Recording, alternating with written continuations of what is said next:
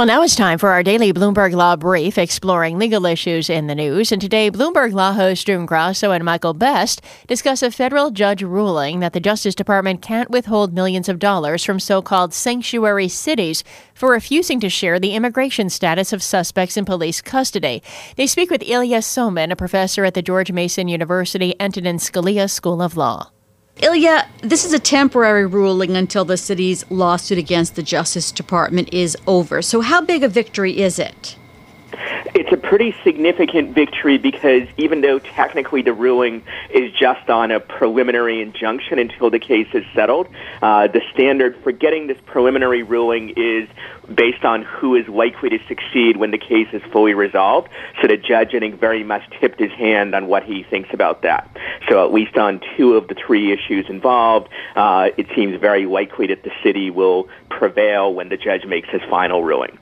Well, Ilya, t- tell us what did the judge conclude in order to issue this injunction? What was his reasoning?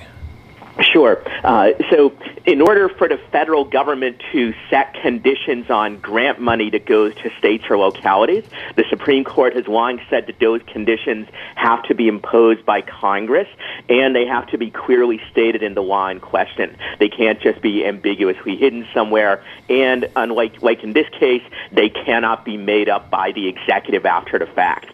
So two of the three conditions that the Trump administration wanted to impose, the judge ruled they simply aren't there in the law. They're simply ones that uh, Jeff Sessions, the Attorney General, wanted to impose, but Congress never authorized it. Uh, the third condition, on the other hand, the judge, through what I think is convoluted and flawed reasoning, ultimately decided is likely imposed uh, by the law. But uh, at least he reaffirmed a very important principle that uh, the president and the attorney general can't simply make up new grant conditions after the fact.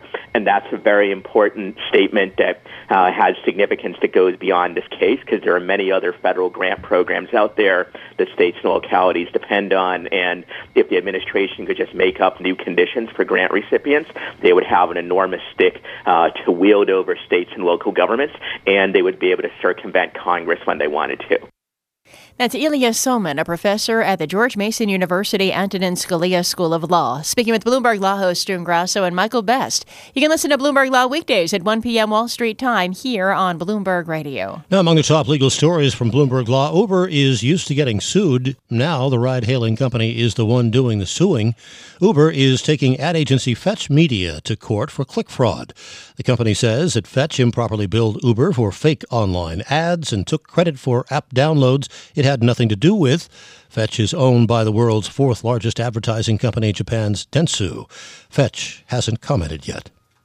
And that's this morning's Bloomberg Law Brief. You can find more legal news at BloombergLaw.com and BloombergBNA.com. Attorneys will find exceptional legal research and business development tools there as well. Visit BloombergLaw.com and BloombergBNA.com for more information.